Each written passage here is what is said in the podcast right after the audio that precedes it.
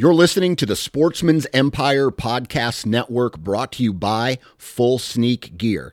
Check out their entire lineup at fullsneakgear.com.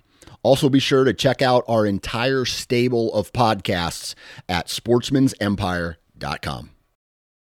Go Wild is a free social community created for and by hunters. This means that, unlike mainstream social media, your trophy pictures won't be censored. They're encouraged. As you spend time on Go Wild, you will earn awesome rewards such as gift cards, free swag, and big discounts on brands like Garmin and Vortex. You will even earn $10 just for signing up. Visit downloadgowild.com and sign up today.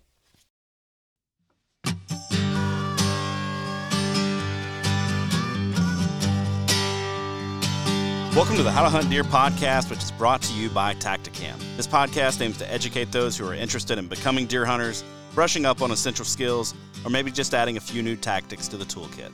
We cover a variety of topics that will help you be more confident and successful in the field while you're hunting deer. Thank you so much for tuning in with us this week. We've got a good one for you. I was able to catch up with Jason Redd from Timber Ninja Outdoors. Now, if you haven't heard of Timber Ninja Outdoors, they came on the scene in May of 2020. I think it was May.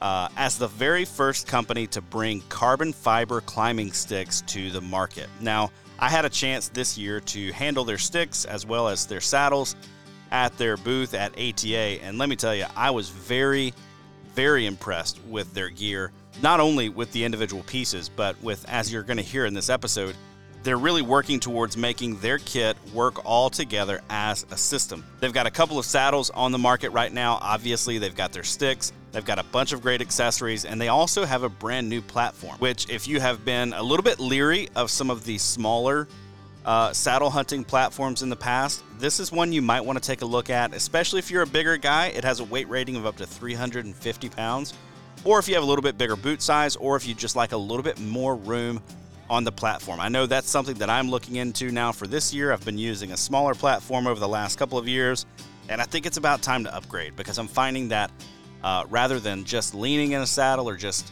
sitting down while I'm in the saddle, I typically like to stand. Uh, I don't know why, but that's that's the direction that I'm going. So I think I'm going to give the new platform from Timber Ninja a good hard look. In this episode, Jason and I talk about uh, where he grew up hunting, the transition from hunting the the river bottom land of the South up to now where he's at in North Carolina, kind of mountain country. We talk about Timber Ninja and how they got their start. We talk about the new products that they've got coming out the features of their current product line, and then what you can kind of expect from Timber Ninja in the days ahead. It's a great conversation. It's not all gear focused. We do talk deer a good bit. And so, no matter uh, where you're at as far as being in the market for a saddle or not, I think you're going to take away a lot from this talk that I had with Jason. If you'd like to see more from them, you can head over to their website, timberninjaoutdoors.com. Now, from what I can tell, we are getting to that time of year when a lot of folks are really starting to get dialed in for uh, for deer hunting, and I get it. That's the same way for me. But I'm seeing our download numbers creep back up. You know, during this late spring and early summer, you kind of see a little bit of a lull. But then as we get closer to Fourth of July, which for many folks is kind of the official kickoff of summer prep for deer.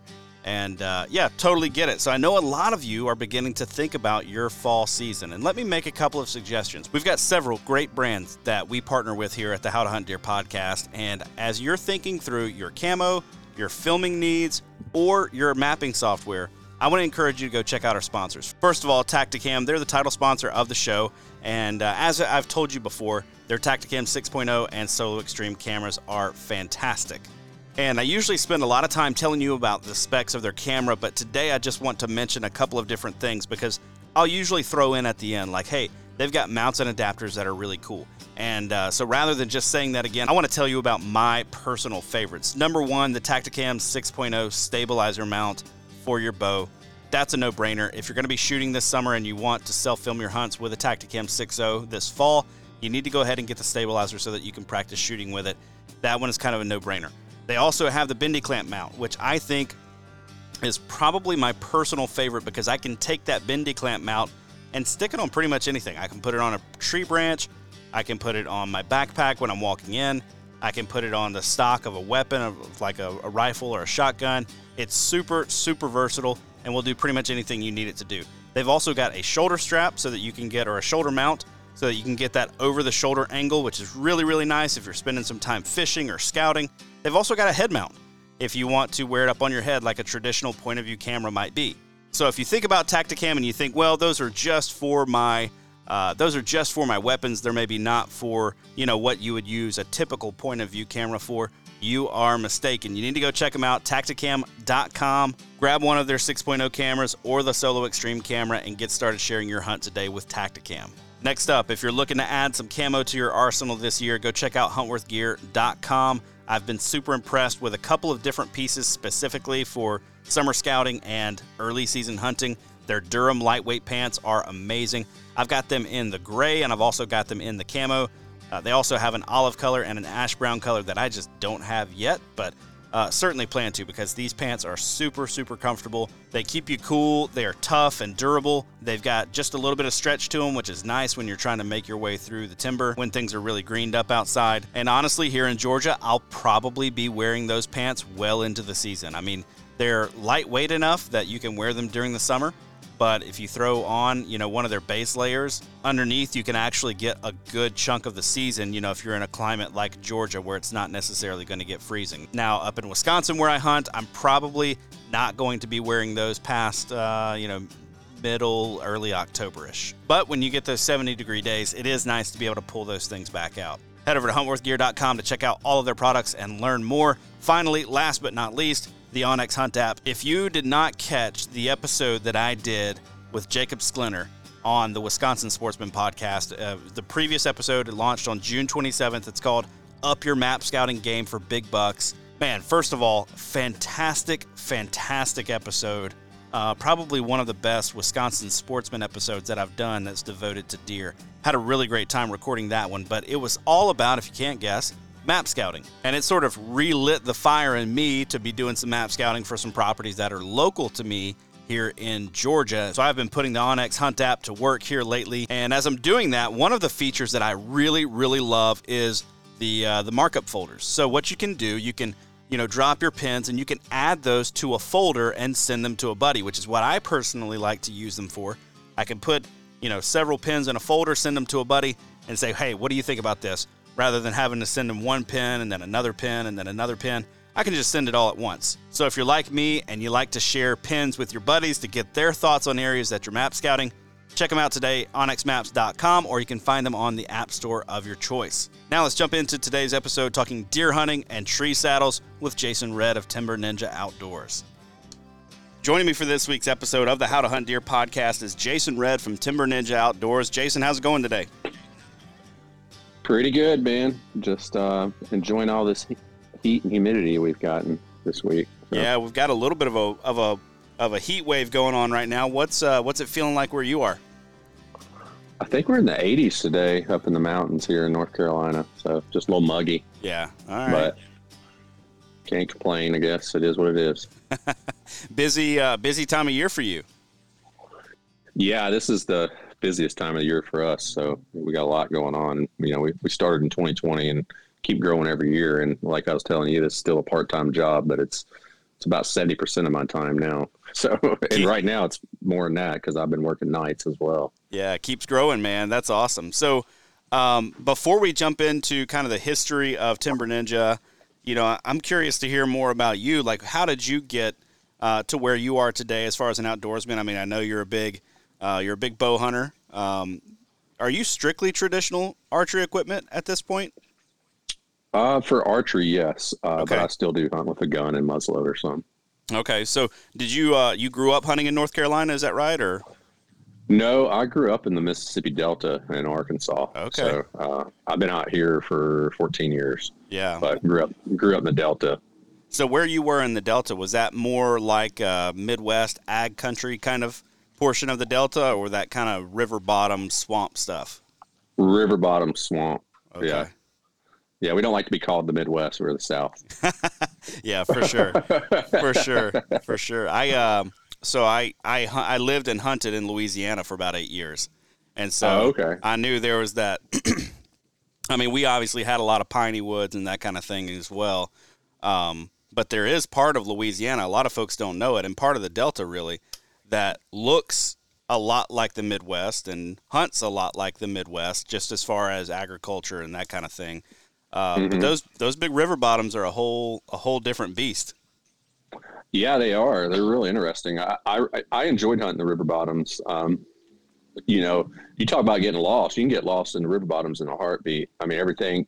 None of the none of the sloughs flow the same, so like you can get turned around. You know, because growing up, yeah, I'm 43 years old. We didn't have map systems and stuff like that. We just kind of went by it, and we did a lot of coon hunting. And man, you get turned around in those bottoms at night for sure. Oh yeah, absolutely. Well, and there's no there's no uphill, there's no downhill. There's all the trees look the same. There's very few. I mean, for a lot of them, at least like the ones that I've hunted that flood regularly and that kind of thing, the vegetation's just monotonous for pretty much oh, all yeah. of it.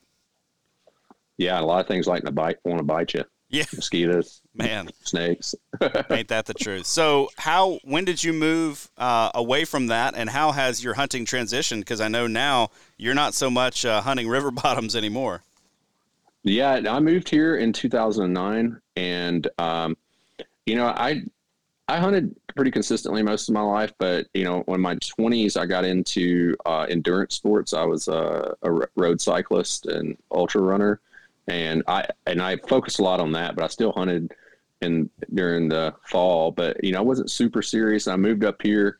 I got back to getting more serious, moved to the mountains, and it definitely was a, a transition as far as hunting styles and it took me a while to kind of learn the animals and also like our deer density is so low here that you, I mean, their deer are real pocketed, so you got to spend a lot of time, you know, combing the national forest to find areas with deer in it. But, you know, having the terrain features in the mountains we do, it kind of combined it to me. It combined it some endurance activity with hunting, you know, because like yeah. most of my most of the places I hunt are three miles one way in. And, you know, like there's a spot that I'm hunting a big deer for the last few years.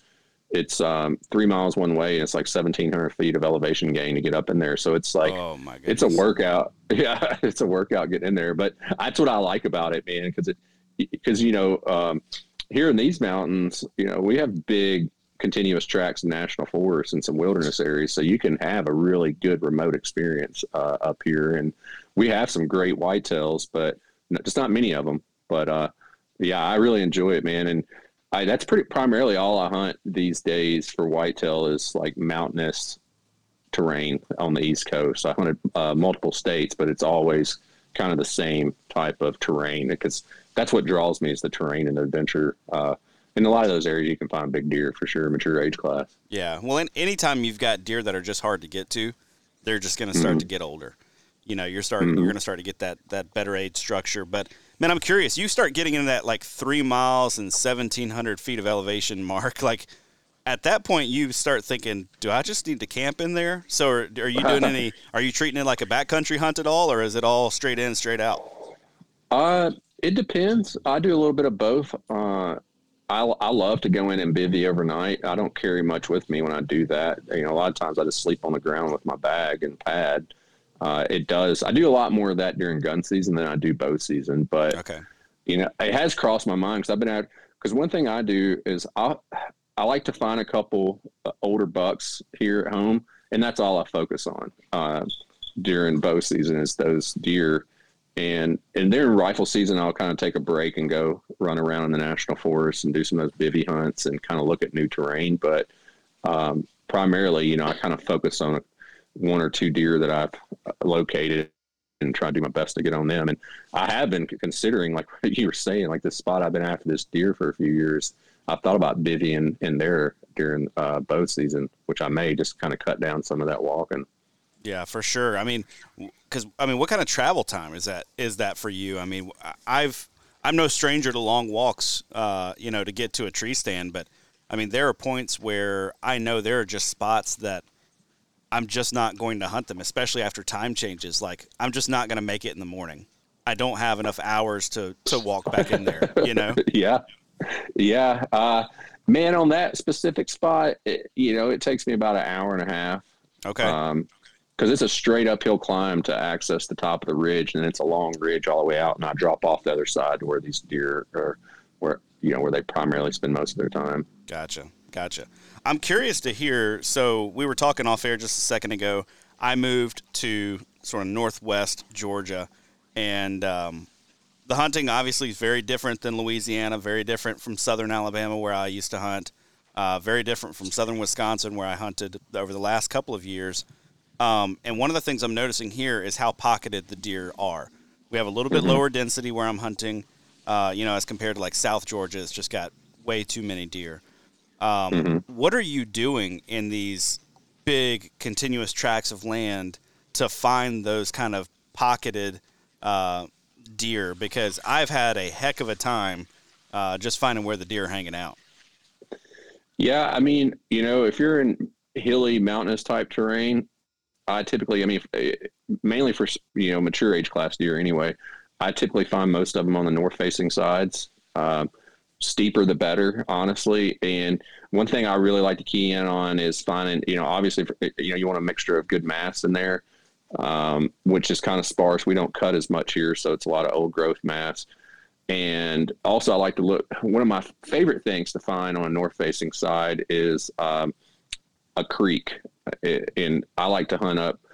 Typically, I usually find bucks up around where the creek starts because you'll have a lot of um, a lot of uh, foliage there throughout the summer. They've got water. That north facing side's always going to stay cool. Uh, it's very consistent for them for thermals too on those north facing sides, especially that have a creek. So, you know, I, I, I, tend to find that those bucks really like to hang out in those areas. And honestly, um, I all the mature bucks I've killed here have been in that type of terrain. Okay, that kind of scenario. It's it's really mm-hmm. interesting. You know, I hear a lot of the guys from up north, and they talk a lot about those south-facing slopes and deer wanting to get out in the sun and the you know when it's cold outside. And I'm like, man, our deer down here, they're just trying to stay cool. You know, basically yeah. until November hits. Yeah, you know, man. I mean, we get co- it gets cold up here, and I think you know that that um, intel is really good for all, you know, for deer in general, especially your doe groups. But you got to think these mature bucks, man, they're, they've got a lot more fat on them. They're bigger. They don't get as cold as easy. And, uh, you know, that sun hits that north side for a little bit. I mean, I killed one on north facing side, uh, Christmas a few years ago and it was negative six and he was still bedding on that north facing side. Cause you, you know, and I got a buddy that, um, he sent me a video of this, had a buck get up out of his bed on a north facing side on a uh, single digit day, and he was panting because he because it, it, the sun had just hit it for a little bit, and he was still panting from heat. Oh my um, goodness! Yeah, so I I think those older deer tend to stay on that north facing side because when you're mature age class deer too, you know they're they're pretty much going to be loners, and they don't really want to be where everybody else is all the time. They'll kind of check in on what's going on, but you know they're usually going to be tucked up by themselves, especially as their horns get hard. Like I, you know, one of the big deer I've been hunting for a few years, I found his summer range and he has a tendency. He likes, he's got two bucks he's been running with. I saw him with last year and I've already got him on cam this year with both of those deer. And, uh, um, and one of them's actually another mature deer, which is interesting. And, but he t- tends to run them out of there about, you know, late October, but then they kind of buddy back up. That's wild. That is wild. So what is, uh, I'm curious what the, um, I guess, prevailing hunting season wind is for you. Um, you know, I, I, hear a lot of guys in different regions of the country talk, you know, it's that north, northwest wind, blah, blah, blah. I know where I'm at personally, a south, I mean, an, an east or an east southeast wind is going to be the prevailing wind all the way through through the entirety of the hunting season, really, unless we get a really good cold front blowing through. So, what's it looking like where you are? About the same. Okay. Uh, last year, we tended to have a lot more easterly winds. Um, what I found up here in our terrain, anyway, is bucks really don't spend a lot of time focused on on wind because mm-hmm. um, it's so inconsistent with the different you know saddles and mountainous terrains. I mean, they can be calling a south south I mean a south um, wind, and I can go in there and it can be blowing you know out of the west. It yeah. just it just depends, you know. So that that's why I think, in my opinion, that thermals are a lot more thermals and sight are two of the most important things I find for mature bucks to put their beds here in the mountains. Yeah, that makes a lot of sense. Makes a lot of sense. So, uh, well, man, I, I want to transition a little bit into uh, Timber Ninja and the gear that you've been making. I had a chance mm-hmm. to get my hands on some of it at ATA this past year, and I was super impressed. I mean, not only from each of the individual pieces, but kind of how everything was coming together as a system. uh, in mm-hmm. general. So before that, though, tell me a, a little about the um, the history of your company. I mean, Timber Ninja kind of came out when I would say that initial saddle hunting fervor was at was at its peak. You know, there were there was a lot of competition kind of coming onto the market uh, right mm-hmm. around then, and and you're one of the guys, and your products have stood out. You know, in in the midst of a lot of competition. So, tell me about sort of what got you maybe to to bringing a, a, a saddle to market, and what what sets you guys apart. Well, I mean, so we we launched our company officially May of 2020, so in the height of COVID, and uh, man, it really was not a plan at all. Uh, I had, you know, been hunting mountains and you know tired of lugging around all the heavy stuff, and had done a lot of different things for myself to make my system a little bit more compact and light because I live with a backpack on hunting. Like I, I hardly ever go hunting without a frame pack, and so you know I wanted to make some items for myself that were, um, you know, worked well for that, as far as packability, lightweight, and you know, making sure they were efficient. And so, you know, back then I was using a, um, I was using a lock-on stand that I'd taken the seat off of to save some weight, and I was using my tree, my rock climbing harness as you know my fall restraint, and you know, and I had multiple sticks that I'd tried, and so I got started by uh, making some carbon sticks for myself. And it took me a while to figure out how to do it, but I had had some experience with carbon fiber from racing bikes and kind of knew some people in that industry, and ended up, you know, making a set of sticks for myself that honestly I had zero intentions of um, bringing to market. Uh, I mean, it kind of always been in the back of my mind that I would like to do something in the hunting industry because it's one of or, you know the outdoor industry as a whole because I love the outdoors. Um, but I owned you know my other company that I still operate and I also had another uh, uh, large Airbnb business that I was running and I just didn't have the time to start another company. But after all my friends started seeing my sticks, they were like, "Man, you should bring this out uh, as you know, launch it as a product to sell." And and I was like, "I don't have time." And two of my buddies, you know, had wanted to do something separate than their day jobs. And so we all kind of came together and launched Timber Ninja with the sticks in 2020. Yep. Uh, that's kind kind of what got us going. But, you know, once I, we decided that we were going to start a company, like I wasn't going to be, you know, I didn't want us to be like just a company that sells six, you know, like it's not a very good business model to only sell one product. It's not going to last long. Yeah. Uh, so like what we wanted to do was, to create a company that was going to be the ultimate um, mobile hunting company as far as any type of product that you use. And uh, you'll see, you know, the next couple years how it's how we're, you know, going to stay true to what we do from a mobile hunting perspective, but we're going to have other items that come out that complement a year-round outdoorsman.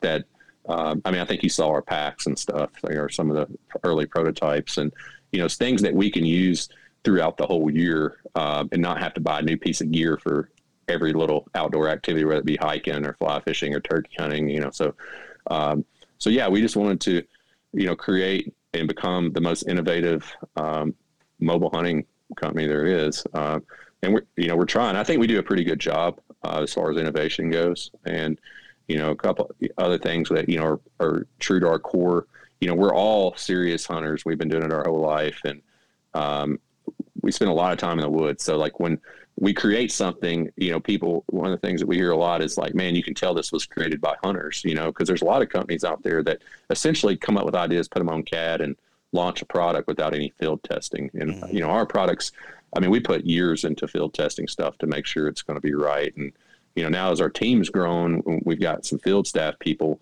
you know, we're able to put more people into prototypes, you know, like the, our new saddles we, we launched this year we had about 4,000 hours in those last year. Wow. Um, so like through that amount of time, you can kind of figure out what's, what works and what doesn't. Yeah. And, uh, you know, we, we make all of our stuff in the United States. We're not going to go away from that. Everything's made um, local here. I mean, we even try to source as much of uh, components like webbing and stuff for our saddles that's made in the U.S. that we can. Uh, this, and we use local machine shops and local sewers uh, for the saddles and our bags and stuff. And ultimately, our is goal is to, to become fully integrated and do all of our own manufacturing too, which we're going to start um, start a phase of that next year is the plan. Wow. I, I'm curious about that point. So I've talked to some other guys who, you know, are either own the, saddle company or, you know, they're part of a team behind the saddle company. And a lot of the struggle that they've had is finding, you know, places where they can sew a saddle and feel like it's gonna it's gonna come back high quality, even from here in the U.S. Like they've had to they've had to do a lot of, of testing of the of the product as far as getting that part right. So what's that journey been like for you to find the right place to make things to your specs and and the quality that that you guys want to keep it at? Um, well, I mean, a little bit of additional background about me is I, I've been in the safety industry for almost 20 years. So I, you know, I sell all types of safety products, but I'm a fall protection specialist. So I train, consult. Um, uh, I, I, do, um, you know, accident investigations for fall protection, product development. So our first saddle that we started uh, came we, we, our black belt, our original black belt that we re- released last year is made by one of our fall, one of my fall protection companies. And uh, so, you know, obviously they know how to make stuff that's, you know, it's going to keep you safe at heights. Uh, and that they're an ISO certified third party testing facility too. So like we test all of our products there. And then, but you know, they're industrial. So like all the innovative type types of materials that are out there, they don't really stay on top of that because like there's nothing crazy innovative in the fall protection industry. It's just industrial, robust, you know, gear to get it done. Like it's improved a lot since the early days, but it's not to where you see like climbing harnesses for rock climbing or you know mountain bike gear, alpine mountaineering type gear, anything like that. So our new saddles. So another hobby I've been doing it for a long time. I'm a, rock climb, so I've got a lot of connections in the climbing industry and and that's how I got connected with the company that's making our our Ultimate, our Nano, and doing all of our packs and stuff. Is that they um, they have experience in the rock climbing industry for making harnesses, and um, so they know how that world world works. And but they make very innovative high end mountain bike and camping type gear, and so they know all the latest and greatest as far as materials and things like that. So that's been a really good um, uh, partnership for us from a product development perspective and also from manufacturing because they do their own manufacturing. Then we all they also have two sister plants that help you know because like right now we're running full capacity. And so we've got like between the three facilities i think we got like 35 sewers wow okay and yeah and, and every product you know just the craftsmanship that's in these uh, new saddles and the bags and stuff is just top notch. Like you know, you can look at some people's products, you know, I, I you know that are using facilities here in the U.S. that aren't accustomed to working with this type of material, and you'll see a lot of weaknesses in their stitching craftsmanship. I mean, some of your best saddles come out of guys that taught themselves. Um, uh, you know, like I, I always say that you know, as far as the industry goes, you know, one of the products, you know, like Matt over at uh, TX5, he makes a really good quality saddle uh, but he's he pretty much does it all himself, you know. So, yeah. Um, and it takes a lot of time to, you know, you're looking at you know about six hours per saddle by the time it start to finish. Yeah, yeah. I had a uh, an Overwatch Outdoors saddle that I was using for a long time, and um, that one's really high quality. Um, again, guy guy that owns it, kind of doing it all himself. Had another brand though that I've had to send back a couple of times to say, "Hey, the stitch, stitching's coming undone when I'm when I'm dangling from a tree. I don't really like my stitching coming undone." Uh, kind of no matter where it's at on on the product, right? Yeah, you know that's the problem. Um, you know, if you're doing it yourself, you can have a high level of craftsmanship because you know you essentially at that point have been you know spend enough t- time behind a machine to be good at it. And but the problem is training another sewer to do that, and that's what tends to happen when you see stuff that's getting mass produced. But the problem with the first side of it is you only can make so many saddles by yourself. Yep. So like to really scale your business is very complex. Um, and we're very fortunate. I mean, both of the facilities we use, um, the primary facilities, they're all trained quality sewers that are used to sewing, you know, technical stuff. And so, you know, for mass production, you know, we inspect every saddle that comes through. I mean, like we apply all of our own bridges. Uh, that's something I really don't want anybody else doing at a plant, to be honest. Uh, so we do that here, and that way we can actually put our hands on every saddle and uh, make sure. Because I mean, I, have I, there's a couple companies out there that I know of that I've seen and had people tell me that they get their saddle and their prusik doesn't tighten up on the on the bridge line. Mm-hmm. You know, like they're using essentially the same size ropes, and so uh, we don't, don't want that happening here. So we inspect everything, make sure all of our barrel knots are untied, and we we hand ch- check every prusik that goes on. So um, you know, that's those are little things I think that really can help set you apart and make sure you're making a good quality product. Yeah, absolutely. So one of the one of the very first uh, episodes that I ever did when it comes to saddle hunting was called uh, "Is Saddle Hunting a Fad?" Uh, I did mm-hmm. that a couple years ago, and I'm curious where where you are. I mean, obviously your company is is cranking out saddles. You're busy today. Uh, what do you think about the current state of saddle hunting as far as uh, as a tool that people are using? I mean, it did hit a fever pitch where it's like if you're not hunting out of a saddle, can you even kill deer? Like, did we kill any deer before saddles were around? And you know, um, but but at this point, I think they're they're seen as a legitimate tool. And so, uh, what are you seeing as far as usage and and you know just the the the room in the market still? Uh, I think you're gonna, you know, and this is based on also like larger companies that I work with that have a lot more people to analyze markets than I do. But just from my perspective and talking to them, like saddle hunting, I don't think is going anywhere um, at all. I think more people are understanding the beauty of how efficient and lightweight and safe it is.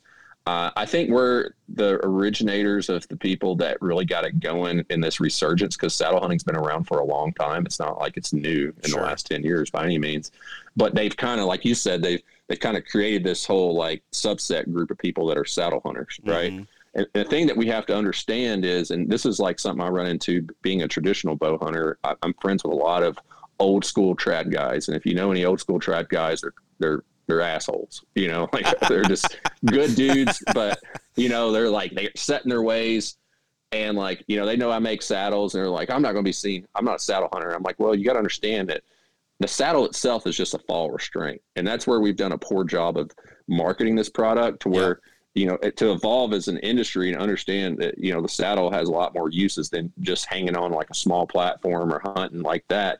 We just have to break it down and understand that it's a it's a fall restraint. So it can be used with a saddle platform. It can be used on a lock on as your fall safety device. Um, and it gives you a lot of different options to hunt. So you can pretty much ditch your tr- traditional uh, tree stand safety harness that's a cumbersome and you know it's and really it's it's safe in as far as keeping you from falling and getting hurt but self-rescue is really hard when you're attached to the back you know like when you're attached to the front self-rescue is a lot easier.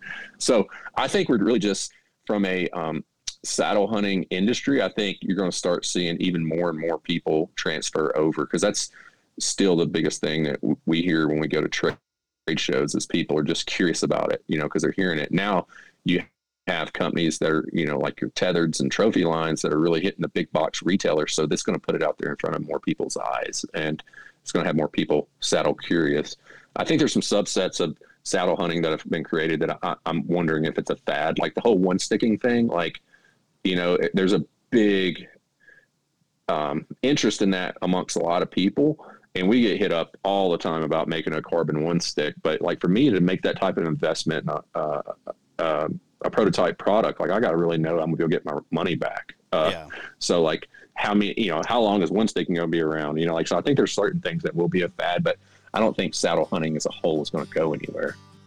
Hey guys, just want to take a quick minute to let you know that the How to Hunt Deer podcast is brought to you by Tactacam, makers of the best point of view cameras on the market for hunters and anglers. They're on the cutting edge, making user friendly cameras to help the everyday outdoorsman share your hunt with friends and loved ones. Their new 6.0 camera has a ton of upgraded features this year, but the one I'm most excited about is the new LCD touchscreen. In my mind, that's a total game changer. And one area Tactacam really shines is with their mounts and adapters that are made with the sportsman in mind. If you've tried to film your hunting and fishing excursions in the past, you know how frustrating it can be to get an action camera aimed just right or get it attached to your weapon or in a good spot for a second angle. Well, Tactacam makes all of that a breeze with their line of accessories. This fall, I'll be using their stabilizer mount on my bow with the 6.0 camera and their bendy clamp paired with the 5.0 wide camera for a second angle and to make sure I don't miss any of the action. To learn more and check out their full line of products, head over to their website, tactacam.com. Share your hunt with Tactacam. that's really good. I, I've had that conversation with buddies and stuff who, you know, they own land or something like that, or they lease land, and you know, you ask them, "Hey, have you tried saddle hunting at all?" It's like, "Nah, I, I own property," or "No, I, Yeah. I have a lease." You know, so the the thought is, why would I ever use this when I'm not on public land? You know, it's kind of a it it, it, it it's pigeonholed in a lot of people's minds as to you, you really have to be a public land hunter to use this because you know why it's it's secondary to a tree stand, right? You know, like why would mm-hmm. you ever use this if you've got the ability to hang and leave tree stands? And um, I know for me, when I was still using a lock on and climbers and stuff, um, I had already moved around to the back of the tree just because I was getting spotted less and getting busted less often. And so, Yeah. you know, I would hang from my old muddy harness with the strap hanging up over my shoulder facing the tree just like in a saddle. So when I finally found tree saddles, I was like, okay, this is this is where it's at for me, you know, as far as you know, staying concealed in a tree and, and not getting busted.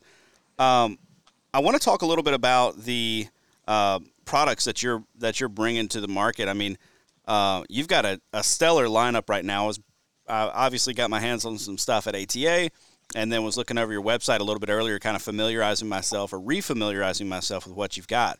So tell me a bit about your your saddle lineup first of all. Um, so we currently offer three saddles. Uh, we have our original black belt that we released last year. It's a two panel foam padded um, saddle.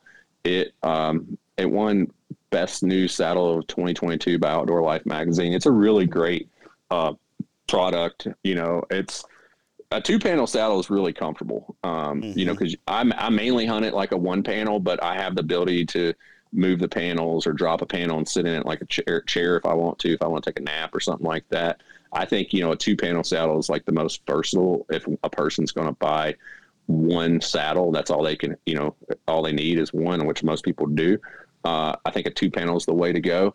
And but it's it's a very um, it's just it doesn't have all the bells and whistles that our new saddles have and it's a great product that's made in the us and like for a two panel padded saddle it's extremely comfortable out the door is 249.99 so like you can get that for the same price you can get some of this import mesh stuff Yep. um, and so it that's kind of our like our starting point in our saddle lineup. And then we added our nano and our ultimate this year which the nano is uh, essentially the lightest single panel saddle on the market. It uh, we don't use mesh. We use a proprietary material that's a two-way two-way stretch and it stretches more one way than the other. So it, we have the stretch the most going horizontally kind of you know kind of suck around you. Uh, it's breathable fabric. It's really quiet, but it's also has a higher tensile strength and tear resistance than ripstop. So, you know, ripstop's a great material, but it doesn't give, so you don't get that like elasticity around you when you sit. But ripstop, when it gets cold, is loud as all get out, and it's also like it, it's not very puncture resistant. Uh, you can puncture holes in that Mm. thing pretty easy. With our product, it's with this material we use in our nano, it's very puncture resistant, tear resistant, and just man, you put that thing on, you don't even know it's there. And like walking in, it, it it wears like a pair of pants. It's just it's really hard to explain how comfortable it is just to wear it into the field. Uh, and then you get up in the tree, and we built that saddle. I actually modeled that saddle off a alpine climbing harness that I've used for years. Like climbing the alpine, you want very minimalist type stuff. So you, because you're usually hiking in, you know, long ways up until the alpine before you can even start rock climbing. So everything that you have is usually going to be very compact and light because you're carrying everything on your back. And but very minimalist. Like an alp- alpine climbing harness is not something you, you just hang around in all day. It's just built for compact and light, you know, weight. So I actually um modeled the Nano after that with the goal not really trying to make it the most comfortable. We just want it to be the most compact and the lightest. And after we developed it and made it and hunted it last year, we realized how comfortable it was. Uh, and as far as a single panel saddle, I- I'd put it up against any single panel saddle in the industry as far as comfort goes. Um, you know, a few things that we'd seen that were problems with a lot of saddles that we'd used over the years was one, uh, hardly anybody's waist belt stays tight when you're walking in, especially if you have a pack pushing down on it. And Yep. nothing pisses me off more than walking three miles and I feel like my pants are sagging. You know, Oh my gosh, it's worse. And You still you feel the like constriction around your hips a little bit as it starts to sag. Dude, what? It is such a pain. Yeah, so we wanted to fix that, and so we have a, a waist belt system on ours. You have, you know, we use a little bit different type of webbing for that that it bites better with the buckles. And man, you can wear that thing. And I don't typically wear my saddle in a lot uh, because I'm walking so far, and I'm usually having to layer up the tree anyway. But you know, uh, early season hunts and like, um, and just overall, you know, we tested that way because we know a lot of guys, you know, do wear their saddles to the tree and I have yet to have my waist belt come loose. And I wear a frame pack over the top of it. Uh, I actually wore it scout another day because I was messing around with some presets I have back in that spot where I'm hunting that big deer, and I wore the nano in just for the heck of it, and I wore our little waist belt thing that we have coming out on top of it, and nothing pushed down. And like like I said, you, you don't even know you're wearing it. I didn't get hot, and it was hot this past weekend. I didn't feel any different than my pants, and literally like I didn't know it was there. But beyond the comfort and you know little things like the waist belt, we added some features into our saddles uh, and our new saddles that nobody else is doing. We have magnetic uh, stick attachments on the side, so essentially um, you have uh, a stick strap that you girth hitch onto your stick, and then when you get to the tree, you can take your sticks off your backpack and put two one on each side into the magnetic attachments and you can go up the tree, you know, without having to, you know, hang a, you know, line or something or some 3D printed piece. Like you, it's already built in there and it works extremely well. And then also on the back, we have a magnetic uh, platform attachment. So you can, um, essentially it's a, a, webbing with a, a, magnet on one side that connects into a, a V slot and you just, you just loop that around your platform. You know, it locks in and once you get up to the top, when you want to uh, disengage your platform, all you got to do is pick up on the platform and it, will come loose and you can hang your platform. So, uh, those are some of the, you know, things that are very different than other saddles. And the other thing that's, we have a patent pending, what we call our tacky bridge. So, um, it's a tacky material we use on our bridge loop. So you can make micro adjustments with your bridge angle. Um, and I've, you cannot have that stuff, make that stuff break loose. Like it, wherever you put it, it stays. So you can make very little micro adjustments, or you can adjust it as much as you want up or down, and you're not going to have any movement there. Um, and then um, that's our nano. That's a single panel. And then we also came out with uh, the ultimate, which is our our um, new two panel, and essentially has all the same features as the nano as far as the magnetic stick attachments and the um, platform, but it also on the back has what we call our mud flap stick hauler.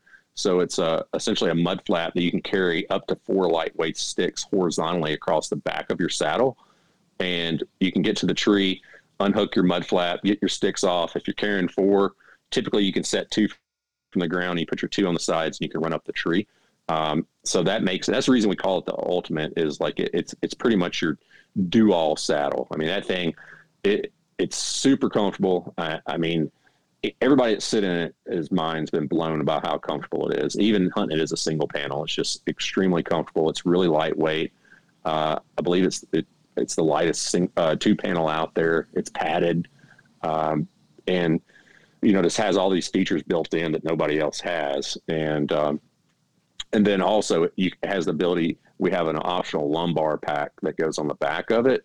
So um, we came out with uh, three new side bags this year. Uh, we have left and right specific side bags that are kind of a teardrop shape because I didn't like the saddle bags that everybody was making that remind me of like a chalk bag and climbing. They kind of bounce around. They're not yep. very efficient.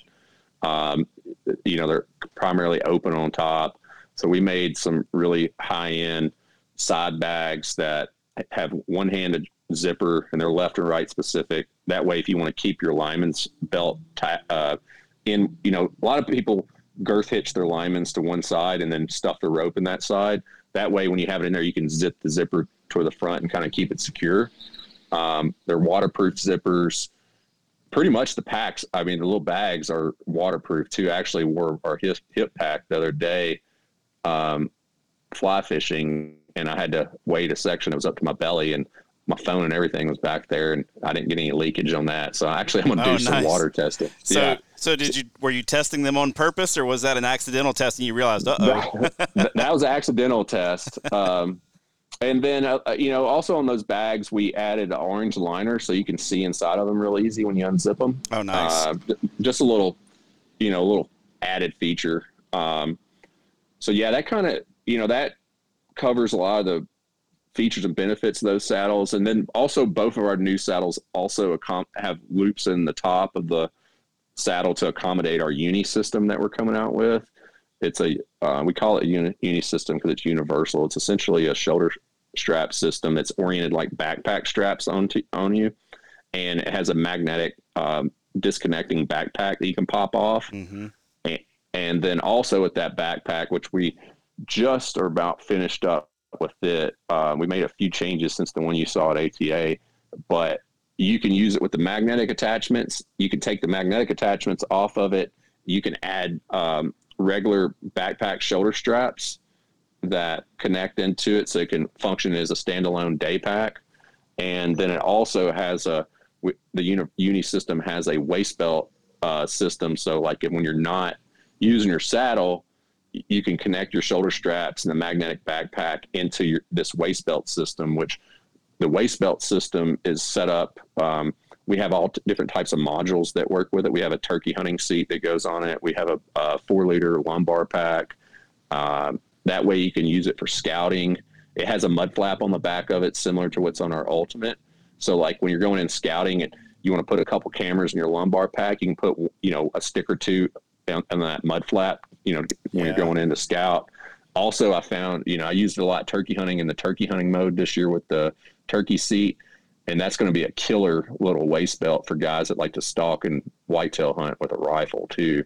Nice. Um, yeah, so that that system is really cool, man. I can't wait to roll that out to everybody because our little day pack also have a a brain that goes on it, lid, whatever you want to call it, that you can take off, and that that lid is actually will function as the lumbar pack on the waist pack, uh, lumbar bag on the waist pack, and then it also like say you're hunting and you you shoot something and you're going to go blood trail it and you want to carry like kill kit or something with you, you can take that lumbar pack off and it has hidden a hidden waist belt in it. It'll come off and it'll you can wrap it on you like a fanny pack. So nice. Yeah, it's hard to explain, man. That thing that's going to be like a 30 minute uh, tutorial video just going through all the features of this uni system. But man, it is it's it's totally sick. Um, I, I get so excited about making the stuff, man. Like that's this that's the part I like. I mean, running the business, I could care less about. Uh, I, I really get stoked on designing and making stuff that you know I've been thinking about for years. Yeah, well, man, that so the the whole system and the way it all fit together at ATA, like that that was amazing. And I think it was, I think it was the Nano saddle that I sat in, and I can I can vouch for what you said earlier. It's like it's not even there. It's like you just, it's like there's nothing. You know, there is there is no. Um, nothing hanging. I mean that that I think is probably one of my primary gripes about saddles in general. Is a lot of times you can just tell there's just something hanging from you, and and I've never really liked that. Uh, but man, this system that you've got, especially with those magnetic clips for the the sticks and for the uh, for the platform, because I've been using paracord loops all this time. Yeah, and I've had it so many times where you get up in the tree and you go to pull the stick out of that paracord loop and somehow it's twisted a couple times on your way up and it's it's just a nightmare to try to get it you know when you're hanging off the side of a tree try to get everything um, squared away with that. So i think that's uh, that's a huge upgrade that honestly i'm surprised we haven't seen a lot of that when it comes to you know saddles in general but um, certainly pretty excited to, to see how that how all that works. So um, let's talk about your sticks a little bit. So you were the first company to bring carbon fiber sticks to the market. Yeah, first and only. First and only. We're the only. We're the only real carbon fiber stick out there. It there. is. Uh, uh, yeah, yeah. That's uh, our C1 was our uh, you know our flagship product that kind of launched our brand, and it's a continuous fiber car- carbon stick. Um, it's a tube style, you know, so it's essentially a carbon tube, similar to like an aluminum tube as far as shape goes, and mm-hmm we we manufactured um, machined. Um, uh, it's a plastics material for our steps. We machine that out, and because what we want to do, we wanted to make them lightweight and quiet, and uh, also um, we don't want them to be cold to touch. You know, like living in Wisconsin, how many times you have freezing cold hands and you grab aluminum stick, and put it on a tree, and you're oh like, my Geez. gosh, yeah. yeah. oh yeah, Yeah, that was the the main uh, concept for us, and also we, we wanted a, a, flat stack. So like we want to, you know, also we don't want to change the length when we stack four of them together because I typically, if I use four sticks, which is very uncommon, I put two on each side of my bag. So we wanted them to stack quietly and easy, and you know they don't lock together when they when they stack, but all you got to do is take your um, attachment method and wrap it around, and they don't go anywhere. But you know they they're a 20 inch stick. Um, and they weigh uh, 1.2 pounds, which uh, you know, you know, I, I, don't know. There's always an argument over who who has the lightest stick, you know, uh, but I think it's still one of the lightest sticks on the market, or is the lightest stick when you add up how long it is and everything compared to others. Uh, but it's performed really well for us. Uh, we also have the option to add in a retractable aider. So it's a, a, a, cable aider that retracts up in the tube and it gives you another 12 inches of climbing height. And um, and we use metal standoffs. Uh, I, you know, people ask me all the time why we we don't do carbon standoffs. Is you know they're not going to bite the tree as well as um, aluminum will, and also uh, it's actually going to make a little more noise than aluminum. You know, uh, when you go to okay. slide slide it down on the bark, it's going to make noise. And the one thing, unless you trot our sticks, the one thing that we did a we spent a lot of time trying to fix is I like to take a stick, you know, because you get on these obscure trees. Like I, I love hunting a tree that splits, mm-hmm. and sometimes that requires me to climb up the right tree and then cross over to the left tree to, you know, get in a place that's straight to put a, uh, you know, a stand or platform. And when you're leaning across to, you know, set up on that other tree, like you're, it's just it's awkward, right? Mm-hmm. And so I wanted I wanted our sticks to bite to where you know essentially you can take our stick and put it on a tree and kind of run it down a tree a little bit to get to lock and take your hands off of it and it's stuck on the tree without you know before you put your rope. That way you don't have to use your face or whatever you, you know i'm sure you've been there oh man. up, got, got your forehead against them. All uh, the time. Forehead or my chin you know trying to yeah, yeah it's it's yeah. awful. Yeah so we wanted to make sure you know that our sticks bit the tree and i mean i've been hunting these sticks since 2018 i believe and i've yet to have one kick out on me because i've had you know, over the years, I've had a lot of sticks kick out, and that's yeah. not a fun experience. Yeah, for sure. I've been I've been using the old school uh, lone wolf sticks, and I've I've swapped back and forth to some different ones.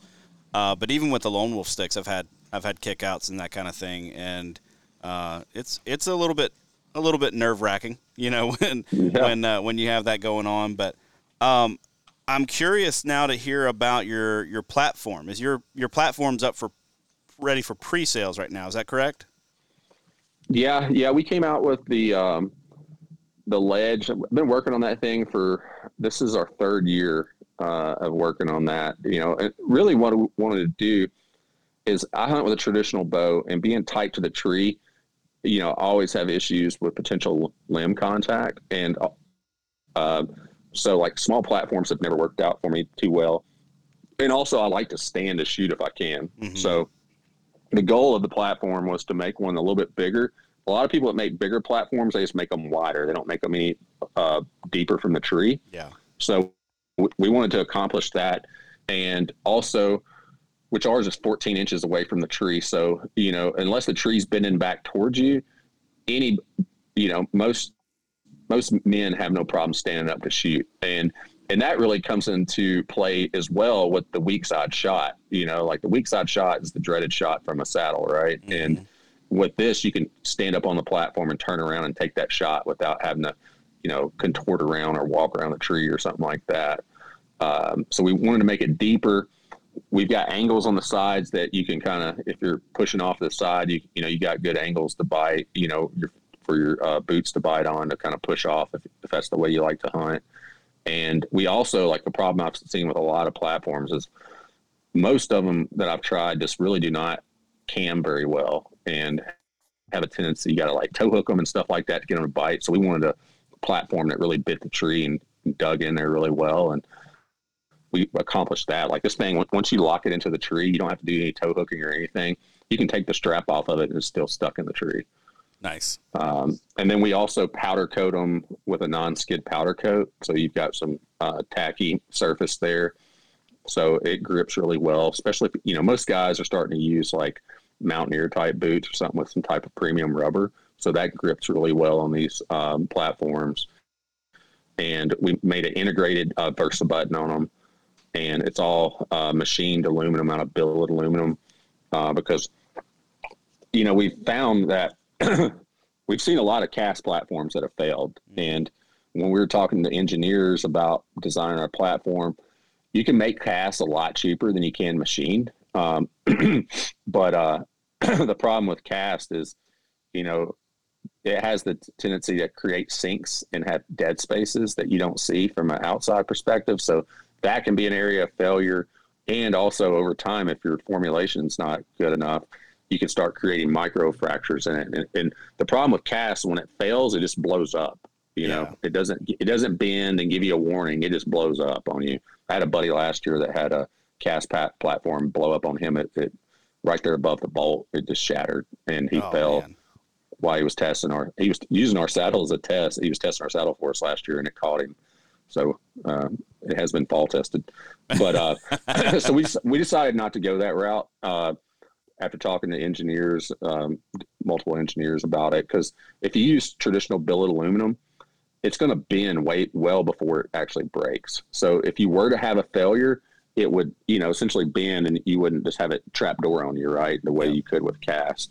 It costs a little more to make it that way, but we also were able to um, achieve a 350 pound weight rating, which I believe we've got the only platform that has a 350 pound weight rating. Yeah, I was looking around at some other platforms um, before we before we talked, and because I noticed that 350 pound weight rating, and you know that's there's a lot of guys that are concerned about that, and and rightfully so. You know, with some of these other platforms, a lot of folks are pushing the limits, especially geared up, you know, heavy boots on and all that kind of stuff. They're they're they're pushing the limit on some of these other platforms. Oh, but I get a lot of phone calls from guys because you know our our sticks have a 300 pound weight rating. Platform, you know, the saddles are 300, the platform's 350 and I get a lot of guys that call me and be like, "Hey, you know, how how good are you at 300?" I'm like, you know, most of our stuff is, you know, went well past 300 pounds, but we just used 300 pounds. And I'm like, you know, what's your weight? And they're like, oh, I'm, I, I, you know, I'm, I'm like 290 now, but I kind of move back and forth. And we all know come wintertime, that's when most of us get our fluffiest. So if you're 290 in the summer, you're going to probably be three, 310 in the winter. Yeah. And then you add, you add all your kit and everything on, you know, you, you pick up 20 pounds pretty quick yep. just in gear. Absolutely. So, so yeah, I mean, we actually tested this platform to failure and it failed at 826 pounds. Man, so, um, okay. and the the welds are what broke at 826. It wasn't the billet didn't bend or, or anything. It just the welds broke because that's another area that when we were designing this, the engineers called out that they felt that it would the weld's the weakest point in the whole system when you deal with aluminum. So if you that's another thing that you know if you see a platform that's got a lot of welds in it, you know those are areas of concern for failure too. So trying to limit the amount of welds you have and um, using billet, you're going to have the, the most secure uh, piece, I think, for the woods. Yeah, man, very cool. So when can we expect some of that other stuff that that's coming out? I mean, you said there's the uh, the the uni system coming out. So when when can we look forward to that? Uh, we're about to run time studies at the plant on that now to kind of get our costs situated on that and the waist belt and everything and our plan is to start doing some drops of those uh, this fall.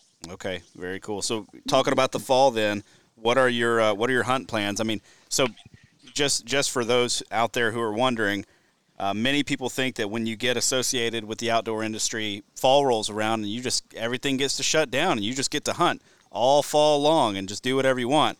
And that is very, very much not the case. A lot of guys hunt uh, less once they're in the hunting industry than before they were in the hunting industry. So, what what do your fall plans look like? Uh, I mean, I I try to stack myself up because, you know, we've never really marketed. We just started marketing this year, technically. So, like, you know, we just run by the beat of our own drum, and um, so I try to hunt much, as much as I can in the fall or get out. Uh, but to your point, like anybody thinking they're getting in this business and it's just going to be free time, that's that's a that that's you got the wrong mindset because it's not easy growing a business and unless you take unless you got a lot of daddy money or investor money you know you got to right. start from scratch and build it up and it requires a lot of late nights and uh, just a lot of hard work but uh, yeah I, I, get a chance to go out um, i I've got a lot of stuff I got to get done in July, and then I'm leaving in August. I'm going to uh, Alaska. Be my third trip to Alaska. I'm going up there for uh, 14 days on a hunt, and that's my first hunt of the year, which I'm really pumped about because Alaska's like my it's my place. I love remote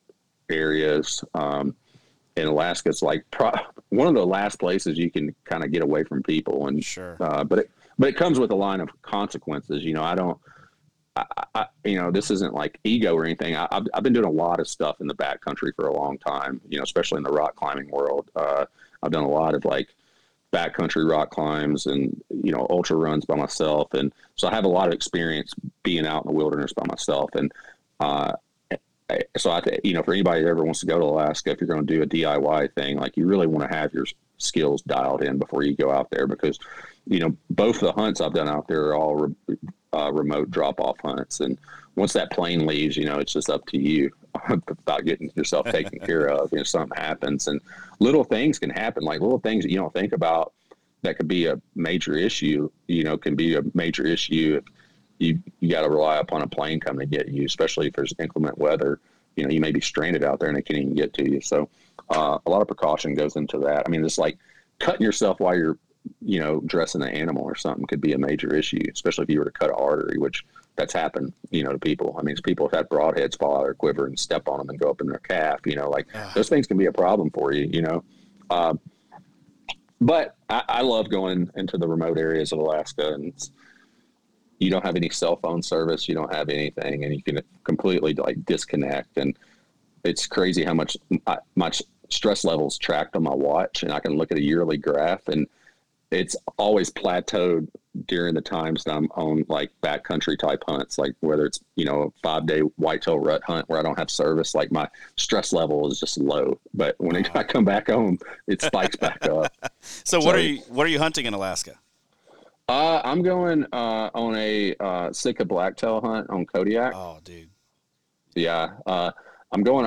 I fly out August the seventh. I get there on the fourth in Kodiak, and I'm going fishing for a day. I got a charter set up to go uh, catch some halibut and some salmon that I'm gonna freeze and fly back with me. That's on the sixth, and then I fly out on the seventh on a float plane. I'm getting dropped in the Alpine because the, the reason I'm attracted to that hunt specifically is the the black-tailed deer live in the Alpine in the summer, so they're up in essentially goat country. So I'm gonna get to hunt black-tailed deer. Uh, it's a cheap man's goat hunt. That's all it is. Mm. So I get dropped off on a remote lake up there, and then I can spike camp out of that and hunt blacktails. That's awesome. I've always wanted to do um, a drop caribou hunt where, you know, like you said, plane comes in, drops you off, and boom, they're like, see you in 10 days. And I haven't quite been able to talk the wife into that one yet. Uh, and it has nothing to do with the money and everything to do with um, her thinking I'm going to kill myself while I'm out there uh, accidentally. yeah, I you did- know. I did that hunt in 2020. It's a fun time. Yeah. Did you have Uh, success? Yeah, yeah, we killed some caribou. Um, you know, it was. I'm glad I experienced it, but I don't know if I'd go do it again personally. Like, it, it just got very monotonous looking at the tundra. Oh, um, yeah. I like the mountains and that tundra, man. Uh, my buddy killed a cranker bull the first day, and uh, he was it was five miles from the camp, and we packed it out in one trip. And a mature a mature caribou's you know way bigger. He's not quite as big as an elk. I mean, I would say a mature caribou is about the size of a satellite bull. Okay. Um, so, so I mean, it's pretty heavy getting getting out in one trip. But man, walking across that tundra is like, it's like baby heads, like uh, like what is it, muskeg or whatever. Yeah. Or, uh, and these things will roll on you, and they're like, you know, like tundra grass, um, like uh, lichen and stuff like that. And uh, you know, you'll go through an area that's like soggy, and it's just it's it's a crazy pack out, man. It's a lot harder than I thought it was going to be. And also, you're going to deal with all the mosquitoes. yeah. Um, they're a pain, man. Like, there's times that you could breathe in and you'd suck mosquitoes up your nose. Oh, my gosh. That sounds miserable. But it's fun, man. Uh, you know, I think everybody should do it at least once. If I go back hunt caribou again, I think I'd go do the Haul Road hunt personally. Yeah, I have a buddy who went to do the Haul Road hunt last year, and uh, he attempted it with a bow, and didn't have any luck. He said there were a lot of rifle hunters out there though, and the rifle hunters were having a lot of success. A lot of yeah, you, well, if you if you do the haul road, you got to be five miles from the road road with a rifle. yep. Um, but man, I mean, we were so we went into the North Brooks is where we flew into, and we had to drive up the haul road to get get picked up by the plane. Or and uh, man, I saw a lot of caribou off the side of the haul road. I mean, one of them I totally easily could have shot. Like it was kind of a weird deal. He was in the road and was stuck on a bridge, and he ran up the bridge and up this hill. And by the time, it, and there was a ridge coming across the top of that hill. And by the time he got to the top there, his tongue was hanging out. And I told my buddy, I was like, man, I could easily get out, get my bow and slip around the backside of that ridge and catch him, Oh, you yeah. know, sneak up on him because he was a he was tired and uh two just a great you know ambush point there. But I, I saw multiple shooter bulls from the haul road. I mean, I would it'd be a lot cheaper to do it that way too because I think all in, you know, you're looking at about you know per person about six seven thousand dollars easy Yeah. for a flying hunt. Oh yeah, yeah. They are not. Uh, they are not cheap. So, uh, any uh, any big whitetail plans? Or are you say, sticking close to home?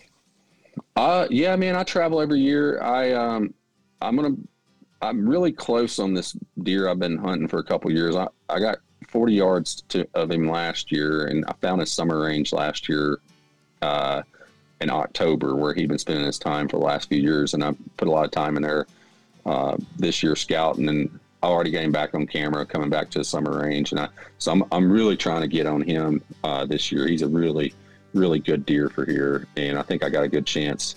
One of us is going to mess up. That's all I'm going to say.